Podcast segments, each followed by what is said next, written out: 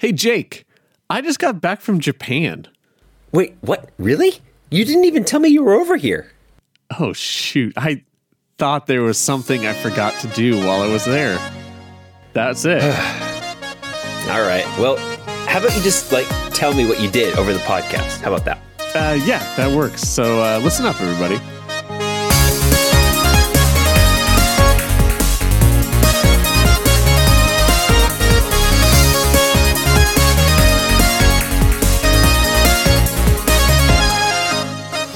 Welcome back, everyone, to Region Unlocked. My name's Cameron, And my name is Jake. and today's a very special episode. A hundred episodes in the making, really. And that is, as you know, Jake lives in Japan. He's been gone for like three years. I don't live in Japan. But last week, I was in Japan. And now I'm back, and I'm going to tell you all about it. Oh, yeah. And I'm excited to talk about this with you, Cameron, because if you haven't guessed maybe a few seconds ago, that was actually a joke. Cameron actually did visit me, and uh, we did meet up um, because that was definitely something we had to do, of course. Let's be honest. I mean, I was with you the whole time, so yes. Yeah, definitely. So uh, that might even be an understatement. Um, but uh, it was really, really awesome. We had some awesome adventures, and I'm really excited to talk about uh, all of this with you as well. But first, because uh, you have since returned to the States, Cameron, what has been up since your uh, time being back? Uh, this week it has actually kind of been rough. I really miss being over there. And it always happens in travels when you're a long way from home for an extended period of time, you just get homesick. It's like, I, I miss my bed. I miss the comfort of my couch and, and my dog being nearby. And now that I'm back, it's, I just, I wish I was back in Japan. And it was just an awesome trip. And part of one thing I've been doing this week to, to stay connected is I started watching Demon Slayer on Ooh. Netflix. And it's been a long time since I've watched a legit anime. And I don't know if they all stick to this cliche, but this show slows down the action so much by just squaring off and just hearing their inner thoughts. And it drives me crazy. Yes. they just because I know in Dragon Ball Z they'd stretch out a fight like four episodes, and I just thought that was a Dragon Ball Z cliche, but nope, Demon Slayer does it too, where they just they just square off. You hear their thoughts, and I just finished one where these two demons show up outside the house he's laying low in, the the one with the the arms and the balls, and the one with the arrow eyes. so there's like one episode where they show up, another episode where they kind of start fighting, and then he kills one right at the end, and then it just ends, and then then he fights the other one, and that takes the whole episode. It's like that didn't need to take that long. That's hilarious. And it's actually very much an anime thing. yeah, it's uh, definitely something that you see a lot of. Um, the focus, I learned this uh, a little while ago from one of my Japanese friends. The focus on Western action versus Japanese action. Japanese focuses on tableaus, like shots of things. Like, let's make a shot look amazing. Whereas Western media focuses more on let's make the movement look interesting. So you will see a lot of just zoom ins on your Yeah. face, like in anime, and a lot of that just takes way too long than it should. And you see that a lot in movies as well, just like shots of people and what they're thinking, and that's it. so that, that definitely a sense. Japanese thing. Yeah, But that's awesome that you've been watching that. Um, I've also been missing you as well. Uh, you know, when you've been staying here this whole time, it's like, okay, you get used to having someone around and going back to an empty apartment after uh, dropping you off at the airport. It's like, oh, okay, back to real life. I- I'm sad now. no more vacationing and Sorry, touring the country. Uh, it, it's okay. It's it's it's life, and uh, things have been all right um, over here uh, as well. Just going back to school, it's been great seeing the kids again and talking to my fellow colleagues. Just been kind of casually going about life. yeah, It's been all right. good, good. So let's get into it. All right.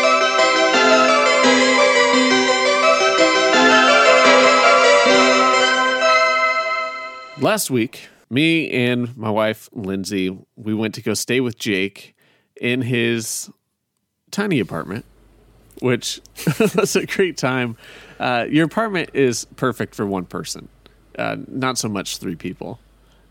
And it got a little cramped, but we got out of there a little bit of the time. Went to Osaka, went to Kyoto, gotten some hotels, but man, I don't know where to start. I guess obviously let's just start. Let's let's go through the week. What did we do? And what did I learn? How do I feel? Things like that. Let's do it. So the first day we were there, we went to Asakusa. Jake, can you tell us a little bit about what the significance of that area is? Yeah, so Asakusa is a big district of uh, uh, Tokyo, and there are some temples there and some more traditional architecture, as well as a lot of like uh, touristy things like mm-hmm. food stalls and shops and stuff. But it's one of the places that is really neat to see because of its history. Uh, it's got some very old buildings, and one of the big focal points of Asakusa is uh, its giant gates with uh, each one having a very large paper lantern in the middle mm-hmm. that's sponsored by a very big company, usually um, every so often when it's replaced and uh, there's also names of uh, different sponsors on the uh, lanterns itself, although it's got a very traditional look to it. Okay. So the the big thing is walking underneath it and getting a picture next to it because it's kind of a unique sight. Mm-hmm. Uh, and on top of that, there's like a gigantic like foot sandal hanging up on one of the uh, gates as well. Right. Another part just to see but um, it has become kind of a very touristy area yeah. and a place that you have to get your picture in front of. Like I say, have to, in the fact that like even Japanese people go there to get their picture.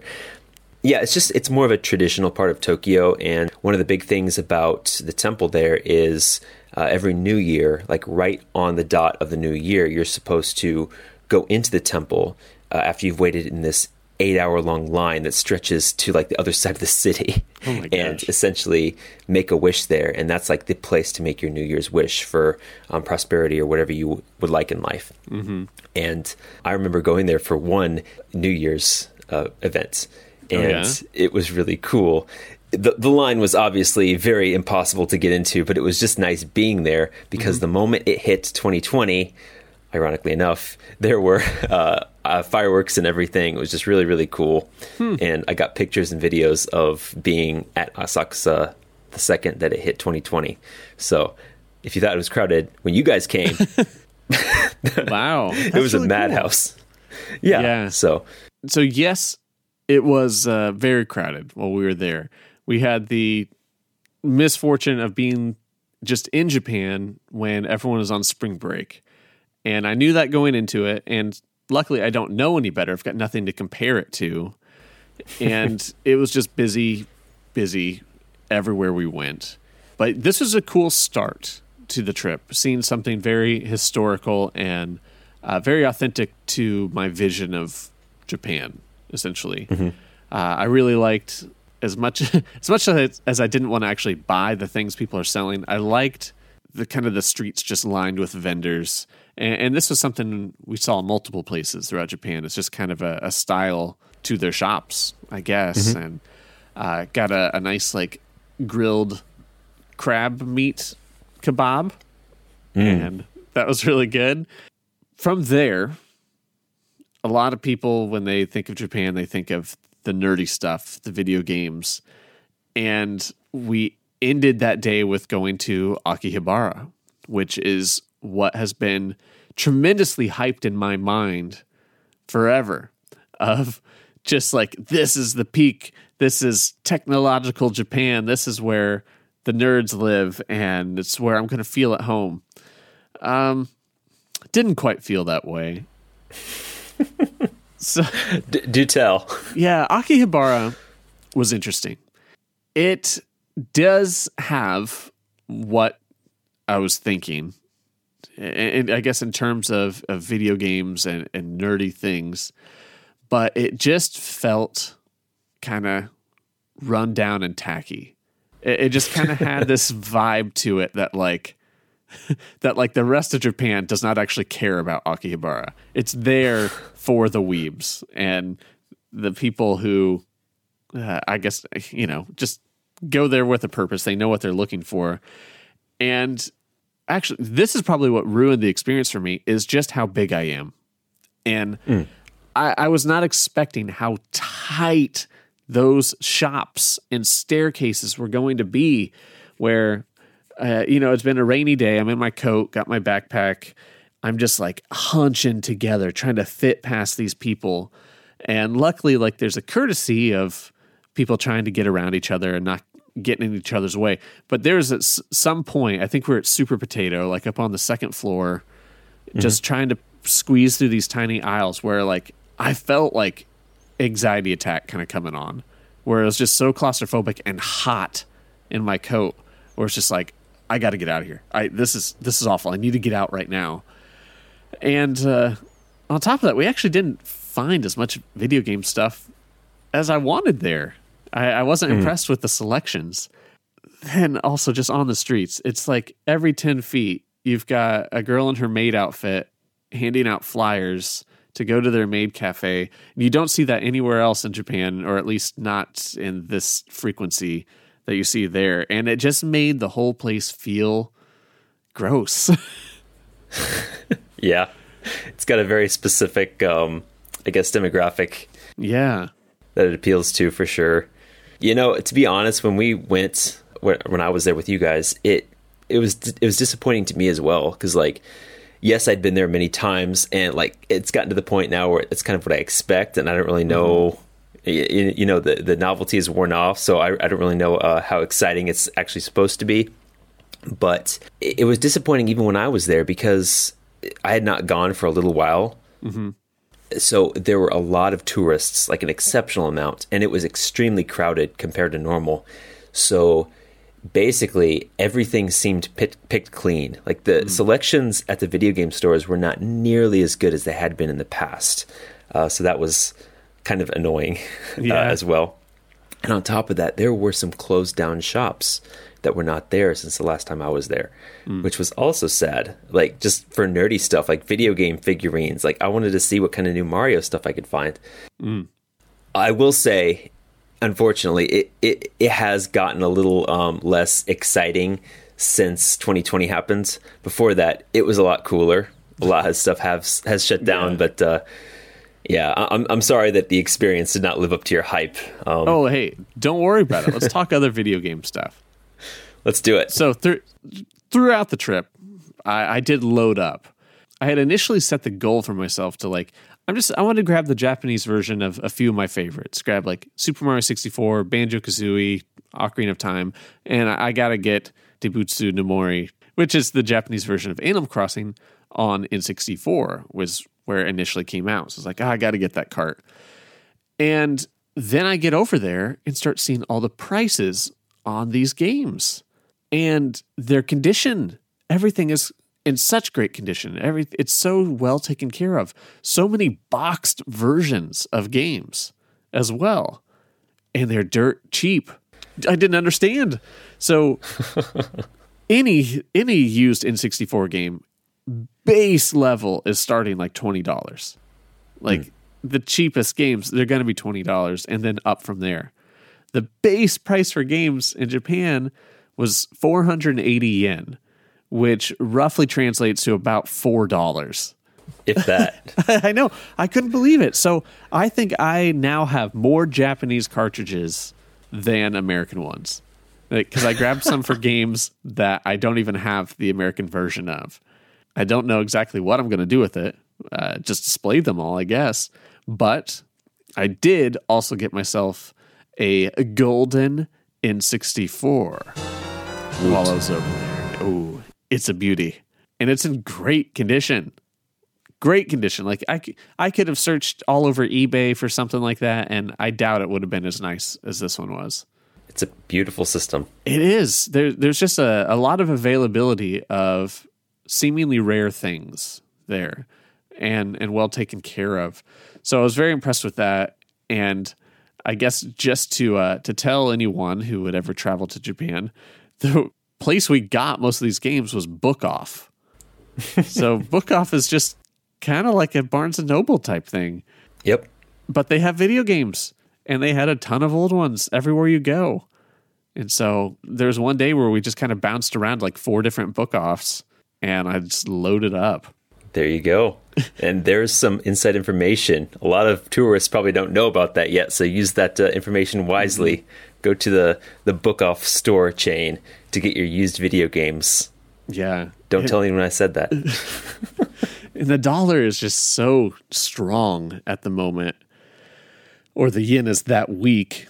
Either hmm. way, mm. even Lindsay, she hadn't really splurged on anything and we were standing in a book off, and I had made mention of um, a Switch light in the cases. Mm.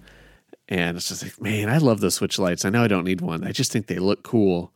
And they're so cheap here because, you know, a, a, brand new one costs $200 here. Mm-hmm.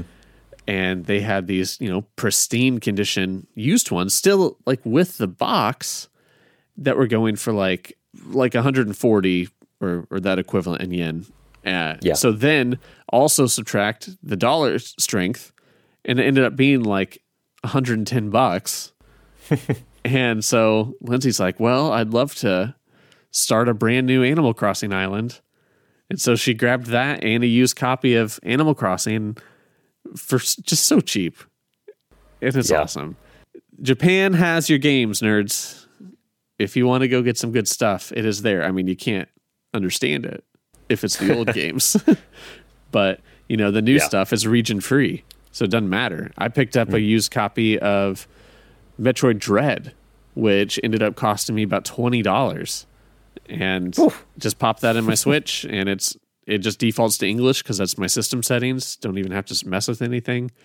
So great success. I brought I'll a say. whole empty suitcase for souvenirs and packed it with video games and it all made it home safely, luckily. That is awesome. I'm super happy to hear that. Yes. And Jake had me bring his orange GameCube back, and it is safe, yes. Jake. It made it home. Okay. Awesome. Feel free to display it if you want. You know? Oh, I will. I will. It's gorgeous. Uh, yeah. Oh, yeah. I'm, I'm, glad you enjoyed that. That was uh, that was that was quite the uh, trip that you ended up with some amazing collection uh, collectibles with, mm-hmm. and like, oh, but we'll say we them we did not see much GameCube stuff for some reason. Oh yeah, so much N64, but not a lot of GameCube. That was hard to find, and uh, grabbed what mm-hmm. I could when I found it. But I didn't even see like many consoles for sale, and of those mm. consoles, I did not see a single orange one. Yeah, that's interesting. It's weird because like there was a lot of PS2. PS2 was just like off the walls, off the mm-hmm. charts, mm-hmm. I should mm-hmm. say, everywhere. GameCube was like if you ever found GameCube games at any of those stores, they would be either be behind glass or like yeah. it three in a tiny little corner. Like, what's the deal with that? oh, well. I, I think is also funny because yes, it is behind glass, but it's still not that expensive. Like at that Super Potato where we found Metroid Prime, mm-hmm. I didn't end up buying it because I had already spent so much at this point in the trip. It was basically the equivalent of like $35, but it was behind glass. where anything behind glass at a game store here is going to be like at least a hundred bucks. Yeah. Well, you know, when, when, you come back, you'll have to get Metroid Prime. Yeah. Yeah, I'll do it. For sure.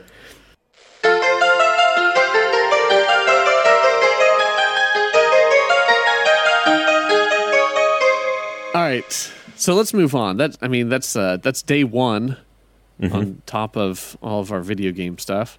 So day two, we tried out Kura Sushi, which was a oh, yeah. new experience for me. And what that is is a chain of sushi restaurants, kind of all over Japan, where the sushi just comes by on a conveyor belt. You just sit in your booth, grab what you want off the belt and then drop your plates in the little chute and it counts up all your plates and that's what you pay on the way out and again so cheap compared to sushi over here and it was just a lot of fun we we didn't end up eating at three kura sushis while we were there which it did kind of lose its novelty the third time where it's just like okay i'm hungry i'm tired give me my sushi but, but the first time was really really cool. Yeah, it's satisfied, right? Oh yeah. That's uh, so cheap for what you can get. And, you know, on top of that, you can custom order your sushi, of course, that gets delivered to you right away or as soon as possible via the tablet. That was really cool as well. If you wanted something fresh or something unique. Yeah, uh, the, the sushi is all like under these little domes for, I guess, sanitary reasons. Sure. And they don't, and you can't get it unless you pop the dome open. And after you pop it open, it doesn't close again. So you have to take it and I might eat there more often now because, like, I remember how awesome it was, but just being there with a group was even better. just yeah. Trying out all these different sushis. Yeah, Jake ate blowfish Yes, and lived to tell the tale. I ate some fugu. It was amazing. Yes. I mean, Uh, it tasted you- like fish. It's probably no better than salmon.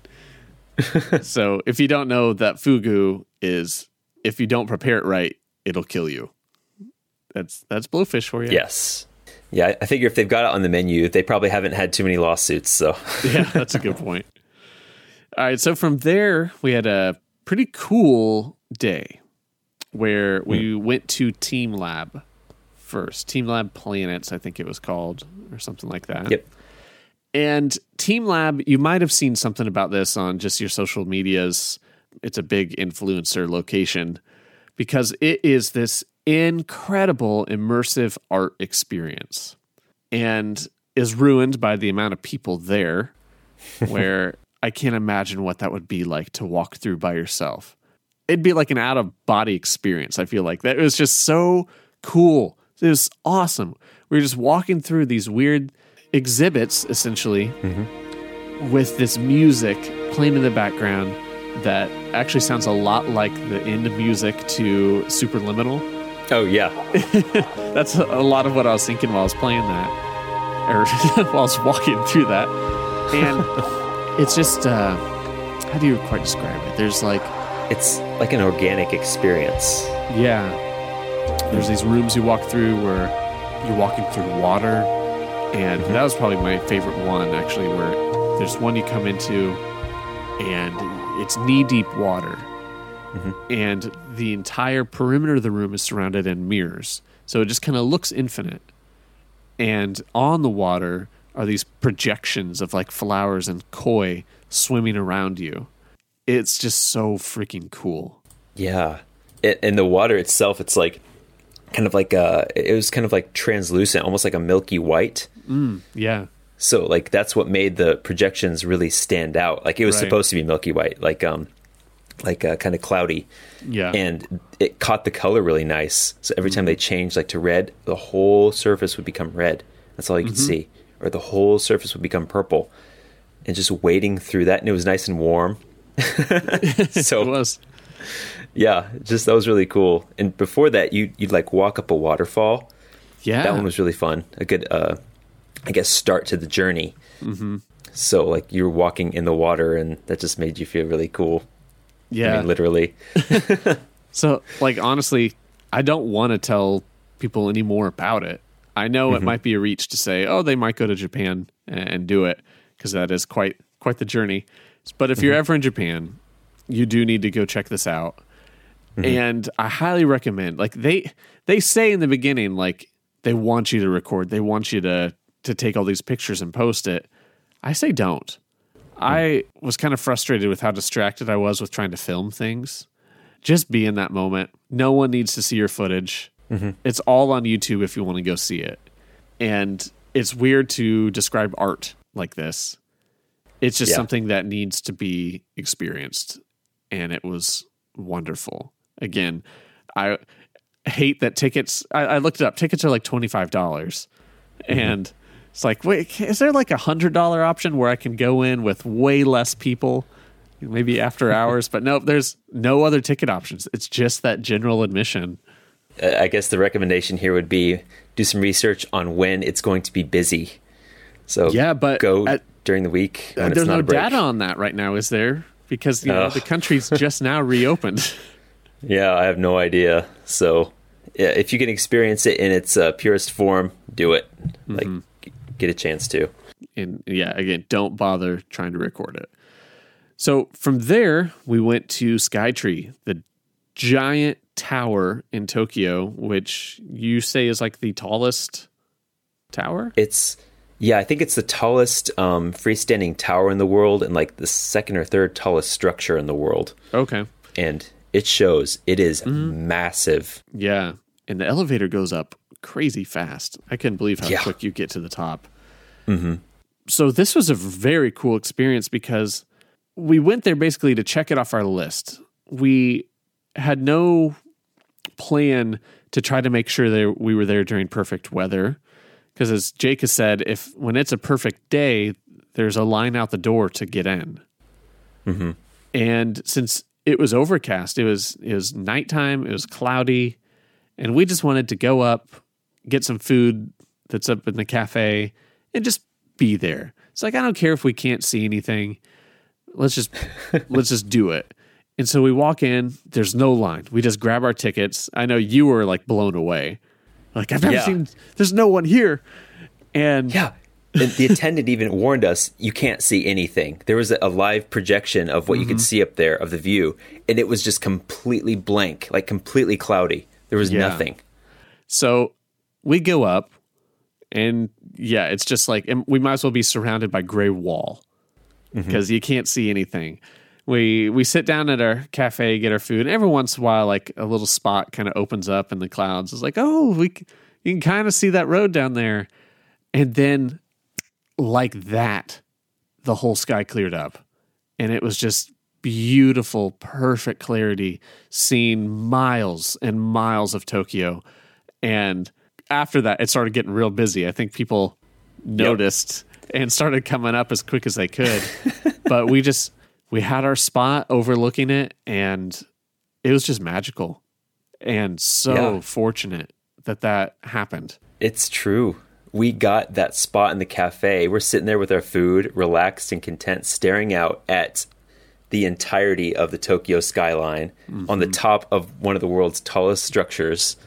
And we like we had that spot, and it was it, it felt like to me Rainbow Road on one of the newer consoles. Yeah. like yeah, you look down and see that cityscape because it was night at this point, mm-hmm. and everything was lit up and glowing and beautiful. Like the rivers, the boats in the rivers. It's it's hard to describe. Just mm-hmm. it was just nice. Yeah, I I can't believe that happened. That was so cool. Tokyo Skytree that exceeded expectations five hundred percent. Yeah. yep.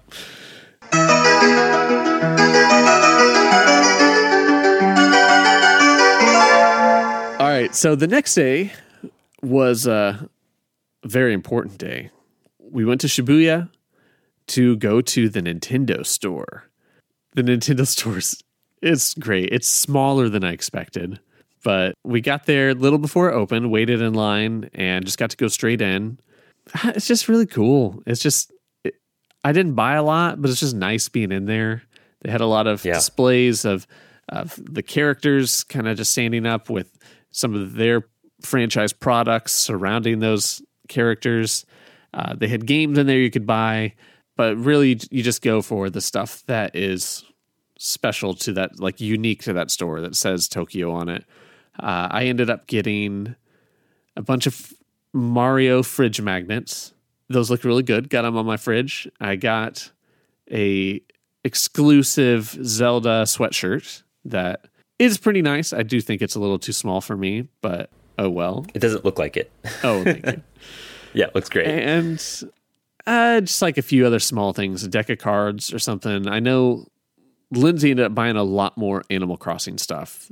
Uh, there's a lot of cool stuff that that she liked, and does look really cool. I, I liked the aesthetic of all the Animal Crossing things. I think I did buy a like a a tumbler that's got like Navi or I guess not Navi, but just a bunch of fairies, and the bottom of it is all blue. It looks like a little fairy pool, and that was pretty cool. What did you get anything?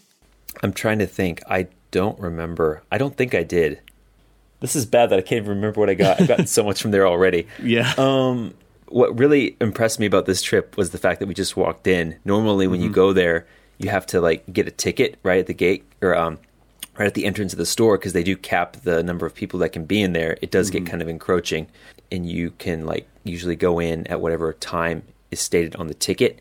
Yeah. Often hours later from where you uh, from when you get there. But in this instance, both sides were open. You could go go in from both sides, and there was not like anyone there. It was Yeah. amazing. It was, I mean, it was a Monday morning, so maybe that's why it was a little less busy. But other than that, it was expensive. I will say that. I was very surprised at how expensive some of this stuff was. But I mean, it's worth it. It's vacation. but Hmm, for sure. someone for someone who's not on vacation, like it's a lot of splurging. And I, and I saw Mm-hmm. people doing some major splurging in there. Other than that, there's like the Pokemon shop, which I was a little disappointed with. They didn't have really anything I wanted. Hmm. Uh, the shirt maker was cool, where you could just kind of like customize your own shirt, but still, it's like eh, I don't want to spend forty bucks on this custom shirt. It's like I don't like Pokemon enough to wear it. But anyway, that was really Yeah. cool. Uh, we got some great ramen after that. I Yes. really loved all the ramen we had there, but this ramen was pretty darn good. Yeah. And from there, we uh, got on the bullet train, the Shinkansen, and went to Osaka. Because in Osaka, what's in Osaka, Jake? All kinds of awesome things. One of which was Universal Studios Japan. Yeah. Universal to go to see Super, or I guess, is it called Super Nintendo Land? Yes. I think it's called Super Nintendo Land. Yeah. Which is, it's really just Mario Land. Oh, Super Nintendo World. Sorry. Oh, so, right, right, right. So we got in there at like eight, right when it opened. Yep. And this was their busiest day of the year. And the lines just to get in were enormous. And here I was thinking, like, yeah, we'll get there early and we'll be like the first ones there. No, that was so naive. We we weren't even that early. we were just there before it opened. So huge crowd to get in. I this might be a good time to just talk about one thing I loved so much is just the people, the respect, the kindness and order that everyone has here. I just I can't believe it. I can't understand it. Like why it exists. I was just thinking all these nice organized lines waiting to get in. No one's cutting. No one's yelling at each other. And just thinking if if this was the universal back home, like it'd just be chaos. Everyone packed together trying to be the first one in the gate, just being a-holes essentially. This trip made me just really hate being around white people in Japan at least because uh, they're obnoxious. So, why is that? Why do you think? Why do you think that, or what do I think the? Why is the population order- so kind? That's something that go, goes back a really long time. Like it's kind of embedded in the Japanese uh, culture to be considerate to Yeah. those around um, everyone, and that's actually something that we teach at our schools, uh, like Japanese philosophy versus Western philosophy. We we teach both of them. Western philosophies being like self-expression, individualism, and Japanese philosophy, consideration, moderation, you know, j- that kind of thing. So like Yeah. it's just the whole group mentality. Um, it's not about the individual; it's about the group. How can we make a harmonious group? So it's just it's just gone back for so long that um, yeah, it's just part of the way people live. Yeah, and I was thinking just with the sheer size, or I guess population size, I, Tokyo can't it it can't work if it was a bunch of Americans. Like it needs that politeness, or it will not function. Yeah, You know? are right, and everyone's so you're right, so packed together. You have Mm-hmm. to be considerate of everyone. Hmm. You know, it's like when you're on the train, sardines, like we were a few times. You, you just you have to accept it and like know that everyone's there being sardine together, and there's no point in complaining. Let's get back to the point. Universal Studios. we get to Universal at eight, and we immediately get our ticket for Nintendo World, and we can't get in until seven thirty that night. So it's And like, all right, let's. You So, can't get on. that time ticket, which is a time ticket, by the way. Like Yeah. uh, the, it's only uh, divvied out to a certain number of people until your ticket is scanned at the gate to get into the park. Mm-hmm. So like you did that as soon as we got in, right? Yeah, I stepped in. It was probably by the time we got in, it was probably eight fifteen. The second I stepped in, I hit get me that ticket, and it says, "All right, seven thirty is the slot." and Oof. we didn't have much more time after that. So we had to kill some time in Universal, and it was fun. It felt very American, and that was one weird thing about it. Is like, oh, this just feels like being at a theme park back home. Yeah. So it felt like everyone else was the tourist, but I Yeah. was not because it, just felt so American. It's celebrating so many of our movies, and it, it was just interesting. Uh, we spent a lot of time in the Harry Potter zone, went on those rides, and that was fun. Got some good food there, and then we rode the Jaws ride, which was really cool. Very fun ride, which I think only exists at in the Japan one now. I think the U.S. Yeah. one they they repurposed it. Uh, one fun thing that uh, we noticed about all the Japanese people there is that so many, if not almost everyone, buys the things, buys the headwear, and Uh-huh. I don't know if I've seen that but here at home where everyone was wearing like a Mario thing, like a Mario hat, the Bowser hat, or Snoopy thing, or a Jaws head, or a T Rex head. Like mm-hmm. everyone comes in and hits those shops and buys the wearable souvenirs. And I, I took some video of just like everyone in line, and it's like more than half the people around us was all wearing something. And I just thought that was so interesting. It's like they come in and it's like, all right, I'm ready to be immersed in this day. Mm-hmm. Maybe it's that community mindset of like, oh, we're all a part of something. We're all wearing these silly hats together. Yeah, there's like no embarrassment. Everyone from all walks of life is wearing something flashy and funny and fun, Yeah, you know? So that was really exciting. Yeah, and, and maybe right. that's that goes with what you're saying about is an opportunity for individualism, right? So it's Oh, everyone yeah. like, let me express myself, let me get my my hat. It doesn't matter Yeah, that everyone else is doing it too, but I'm doing it. You know? In a style of theme park that's very American, which Yeah. you're right, felt very normal to us, but probably very exo- exotic for a lot of the people that live around there. Mm-hmm. Oh, we also saw Waterworld. Remember that one? Dude, Waterworld was great. That was a Yeah. good show.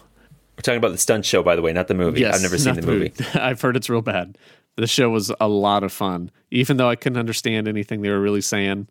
I got it from context. It was fun. Mm, All right, so let's talk Nintendo. Mm-hmm. We get to go in. The music is just kind of swelling around you. It sounds so nice. We it's it's dark out and it's all lit up. You walk through the warp pipe, come out into Peach's castle, walk through Peach's castle, and then just see pure immersion into the Mario world just completely surrounding you and especially being night you can't see anything beyond this area that you're in and i was just blown away. This was so freaking cool to walk into this. And overall i think that is the best part of super nintendo world is just being in it. That is the best part. That's because this, there's not actually a lot to do. Mm-hmm. A lot of it, most of it, is based off of getting those wrist straps and playing the games where you hit the boxes. None of that just looked any fun to me. So we didn't end up buying the wrist straps, and I'm glad we didn't because it was just a lot of. It would have been a lot of waiting in these little lines behind kids Yep. it felt just very kid like. But the main attraction there being the Mario Kart ride is mm-hmm. very cool as you walk into the Bowser's castle and just see all of this decoration and again immersion where it just felt awesome to be walking through this castle and, and seeing all these things. Ultimately the ride itself was a letdown in my opinion just because there was too much going on and it didn't feel very fast. Like i would have more just liked a game that felt like you were in a race. Like if it was a coaster that you know with the mario aesthetic that's really all i wanted. But the technology here is really cool. I know we talked about this back when jake went there the first time. You put on this helmet with a little screen in front of your eyes and it it's it's augmented reality. It projects the other racers around your vision and the items, but the actual ride is kind of just uh it's moving through this area kind of slowly and you just have to look around and what you're looking at you can shoot at. And so it's just a lot of chaotic trying to shoot the bowser team. Because of that it's hard to focus on anything else on how pretty the things might be around you. You're really just kind of looking for who do i shoot with my shells? And i really struggled to even shoot because you're holding the steering wheel which there's some timed events where you need to try to turn it at the right time. And there's also these little triggers on the steering wheel to fire your shells.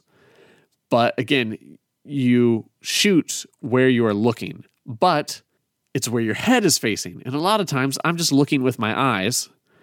And then I'm also trying to aim with the steering wheel. I found myself doing instead of my head. And so it just, I felt like, ah, I, I need to do it again. Like this, I, this was a warm up. I need to try again but then the ride was over. mm, mm, yeah, it's a very interesting ride. I think it could have been done differently. I would have enjoyed definitely more of a immersive experience as opposed to like a competitive one. Yeah, that's all you're focusing on, mm-hmm. and like maybe I was just hyped up on the first time. The first time I did it, like, and that's why I loved it so much. This time around, mm-hmm. did feel a little more disappointing as beautiful as the theme is and all the animatronics are, it, it relies a little too much on the VR uh, element. Uh huh. Like you said, it would have been a lot cooler if it was a roller coaster or something fast where you could mm-hmm. focus on the scenery.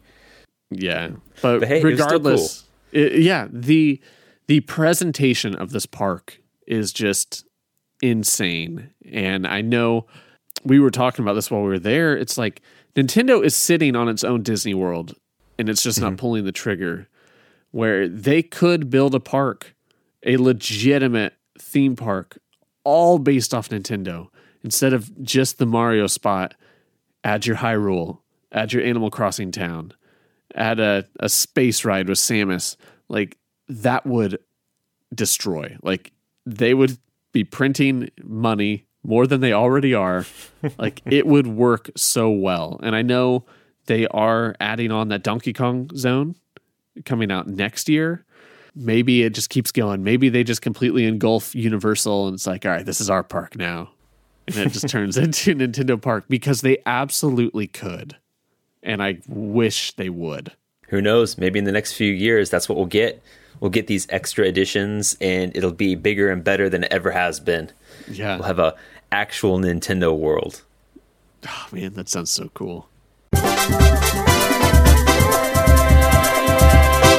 That was the only time we really spent in Osaka, and I did really like Osaka. And uh, in the future, I'd probably like to stay there longer and and see what more it has to offer. But we did hit up a Super Potato in the morning, and that was really cool. They had a lot of good stuff on display. I ended up buying a boxed version of Super Mario World on Super Nintendo Though I didn't pull the trigger on actually buying a Super Nintendo over hmm. there. I think maybe I'll do that next time. No, I will. I'll do it next time. I'll bring okay. one. And I just couldn't believe how good these boxes looked, but also just the art of them. The Japanese Super Nintendo box art is so much better than what we have over here. Just mm. because it's like it's full cover.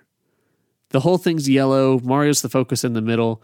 While our version, it's got like the black frame around the the right and bottom side of the box, and mm-hmm. then it's got like this little text box on it that just looks like someone pulled this up on PowerPoint and went insert text and like typed some weird text there.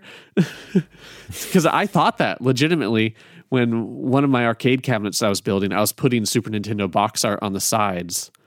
And I started looking at these and I was like, did someone edit these? Why is this crappy little text box here? Like this doesn't look right. And then I started like Googling the, the pictures. I was like, oh, they always looked like this. Why? Who decided that? Actually, I'm gonna I want to pull that up. Let's see stylish. what's the box say. There's just this little box on the right hand side that kind of overlaps the picture a little bit. And it says, Explore nine worlds and 96 levels of nonstop action. Hmm. it's like that didn't need to be there. it's very concise. yeah, I guess. so, anyway, uh, moving on. From there, we went on to Kyoto. And yes. Kyoto was beautiful. A lot more historical than what we had been seeing so far, besides Asakusa. And started off with going to the Fushimi Inari Shrine. Mm-hmm. And this is a staple. If you're going to Japan, you have to go here. That's just that's how it is. It's a piece of history you have to see. Yes. There are torii gates upon torii gates lining these paths all the way up this small mountain that we hiked up, did so many steps. I can't believe how much we walked on this trip and the fact that I was fine, that I didn't have like leg rash and uh, bad knees. I was fine on this whole trip somehow.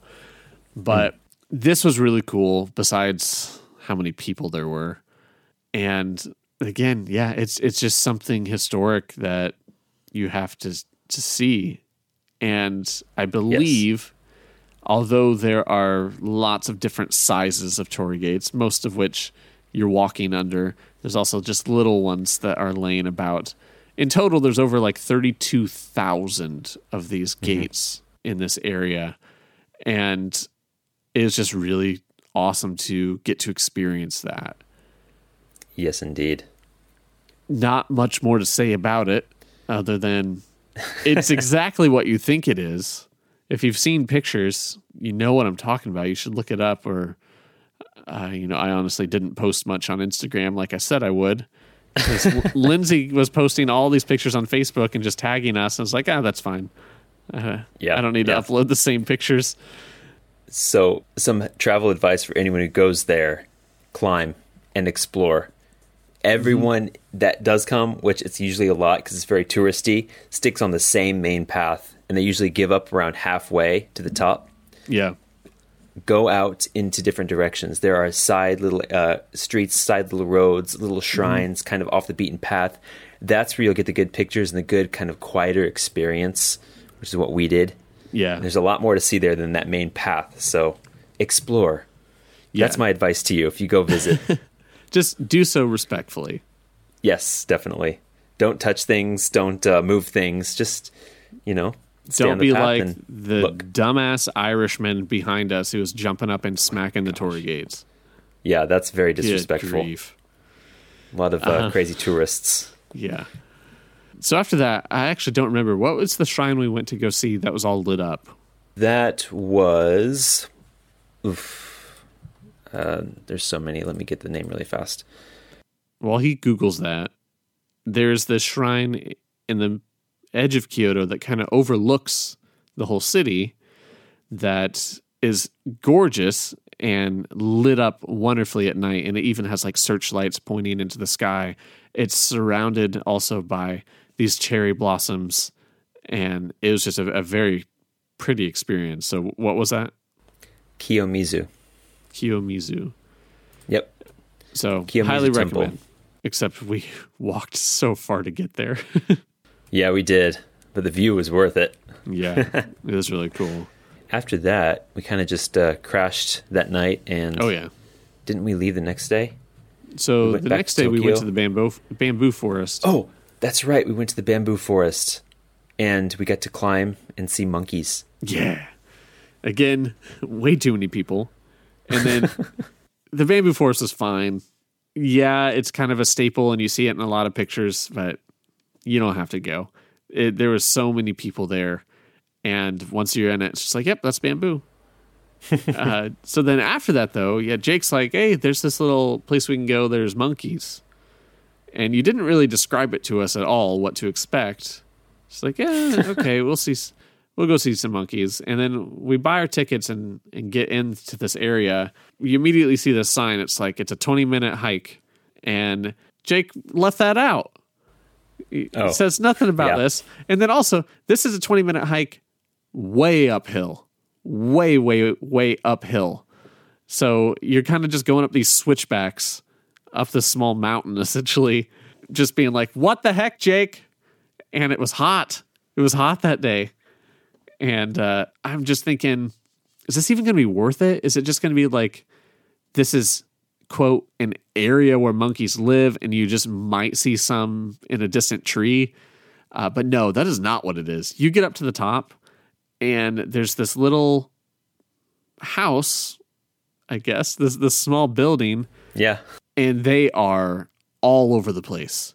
They're just like walking amongst your feet the whole time as you're going up the mountain. There's all these warning signs of like, don't make eye contact. Don't do this. Don't do this. They will try to kill you. Don't do this. But no, you get up there and they're just used to all these people. Yeah, they're just like in your way. There's so many monkeys. It was cool. It's so cool. What kind of monkeys were they? Uh, they were Japanese macaques, also called snow monkeys. Kind of. Yeah. fluffy things. Yeah, they're cute. There's a lot of little baby ones too hanging out. Yeah. And it was worth the climb for sure. I- I'm glad you liked it. yeah. So I will say, if you are there in Kyoto, go go see those monkeys over the uh, bamboo forest. yeah, definitely. Just make sure that you're ready for that hike beforehand. Yeah, I've warned you, unlike Jake. You did not warn us. Nope. After that, though, I think we went back to Tokyo Mm-hmm. on the Shinkansen, right? And we traveled in style, yes, first we- class. We, it's not that much more first class, but we did buy tickets that were like forty dollars more than our uh, initial tickets, and the seats were pretty darn comfy. So I did get a little bit of rest on the way back, and I got a very clear view of Mount Fuji as we drove by that, and that was very nice.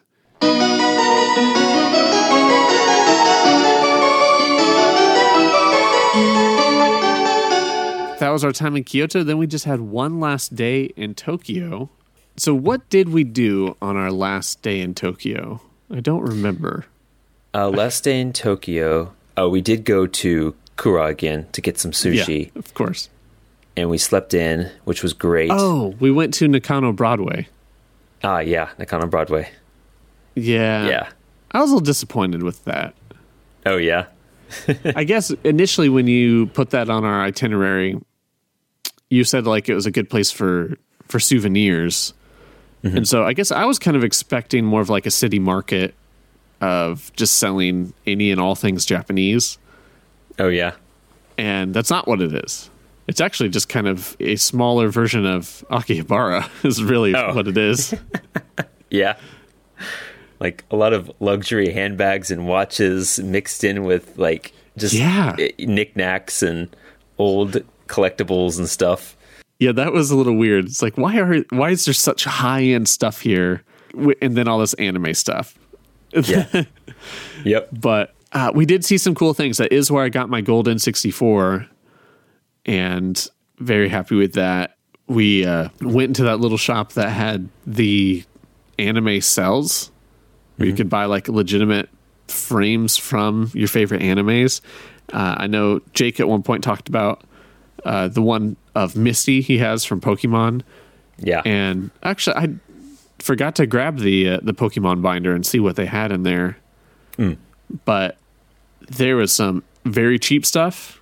Then you grab the uh, you grab the binder for Dragon Ball Z, and I flipped to one that was just it was like uh, Goku as Super Saiyan, and I think it was like sixteen hundred dollars for that one frame.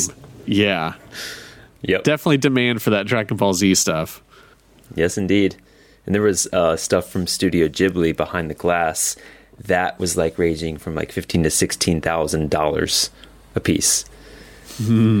But like Studio Ghibli is like considered the uh, most prestigious anime company in the world, kind of thing. They produce Yeah. Academy Award winning stuff. Actually, that reminds me, Jake.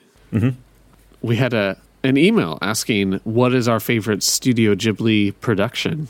I've actually not watched anything because I've I'm not super into anime, but I could be. Demon Slayer's getting me there. But Cool. uh, what about you? What's your favorite? Uh, my favorite is Spirited Away. That would be my guess. I've I've heard Yes. that is really good.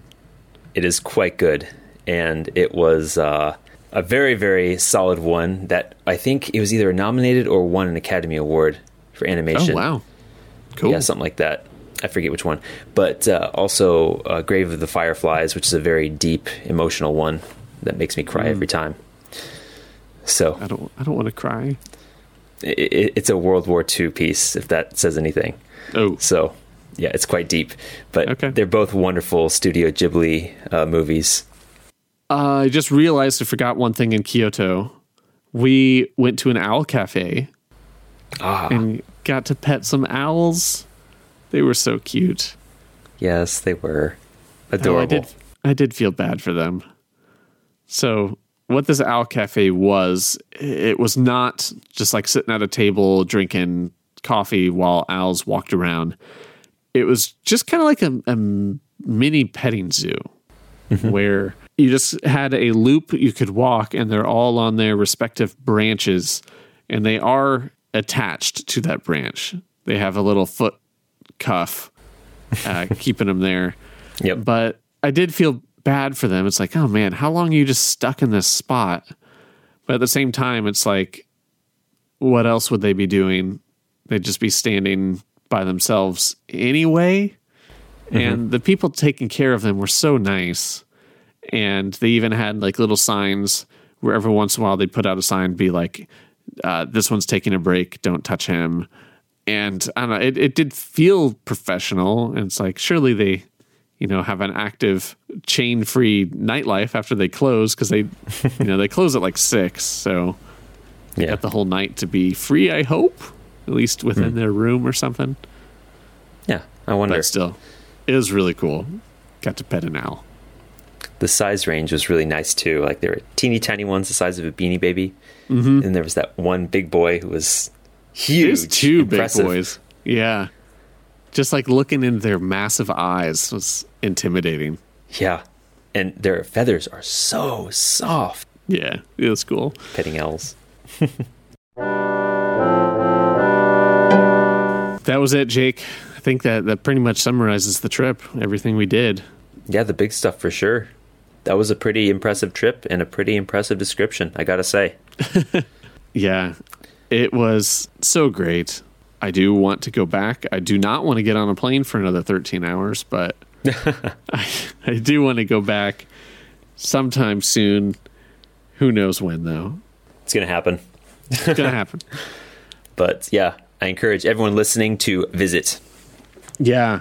Yeah, just one thing I was thinking about, or I guess I think about this anytime I travel, just how little people actually travel. And for those of you listening, please travel. Do not mm-hmm. stay in this country your whole life. Open up your mind, see how the rest of the world is is living. It can be very scary to do so. It feels weird knowing that you cannot get home, that you're physically so far from your house unless you get back on a plane. It, it takes some getting used to. Mm-hmm. But travel is not necessarily this thing limited to those with money because Lindsay and I have been doing this for about five years now. Although we're making more money now, we certainly weren't making a lot of money then. And it is worth it. It is worth putting money into travel. But really, my, my advice is uh, people aren't poor, people have kids. And that it's that's what's taking your money and your time. so just when you have that opportunity, you need to take it. You just you got to get out of here. You got to open up your horizons, and it is so worth it. And this was very interesting, being for the first time in a country of a language we don't speak. We've been in a lot of English speaking countries in the past, and I don't know what it'd be like if we did not have you to uh, do all the translating for us and that's part of what I want to do when I do go back is to actually do a little venturing on my own Yeah. just to figure that out. You know, luckily a lot of countries have English. Most of Europe, a lot of the people speak English regardless of what country you're in. It just it gets easier and easier. Technology just makes travels that much better in communicating with other people. Yeah. So, anyway, it was really cool. And on top of that, just to now finally understand you better, too, to know what's happening over there uh, instead of just this picture on my computer screen that I've been seeing for three years, not really understanding, but to, to now to have actually slept in that cramped room that you're in and to see what it's like for you to try to get to work every day and just what living there is really like is eye opening and I don't know, unforgettable. It's just Yeah. awesome. the benefits of travel and seeing the different parts of the world and uh, experiencing that. And you guys were very good tourists. Oh, so thank yes, you're very respectful, and I really appreciated how you, you know, actually started, you know, using Japanese as well. The stuff that you did learn over here, that was really kind of cool Ah. as well. gozaimasu. Hi. and, and the the secret under, uh, uh, uh, unspoken rule of just saying gozaimasu as opposed to saying arigato gozaimasu. That's something that also is a bit of advice to share. Be a good tourist. Be respectful. Be considerate. That way, everyone, regardless of how big the crowds are, can enjoy it mm-hmm. individually, and we can all kind of enjoy it together. Because there's that just one outlier that can sometimes screw up the experience. Absolutely. We all need to be more Japanese, be more polite and considerate. Yes, indeed. All right.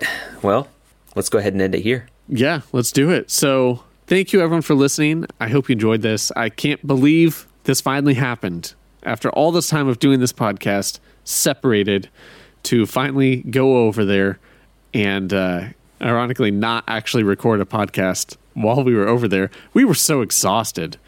We actually said like let's do one. And then anytime we had free time it's just like no. I do not want to do that right now. I'm so tired.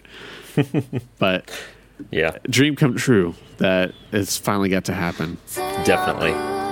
So, with that, my name's Cameron, And my name's Jake. and now I can finally say, Minasan, sayonara. See ya.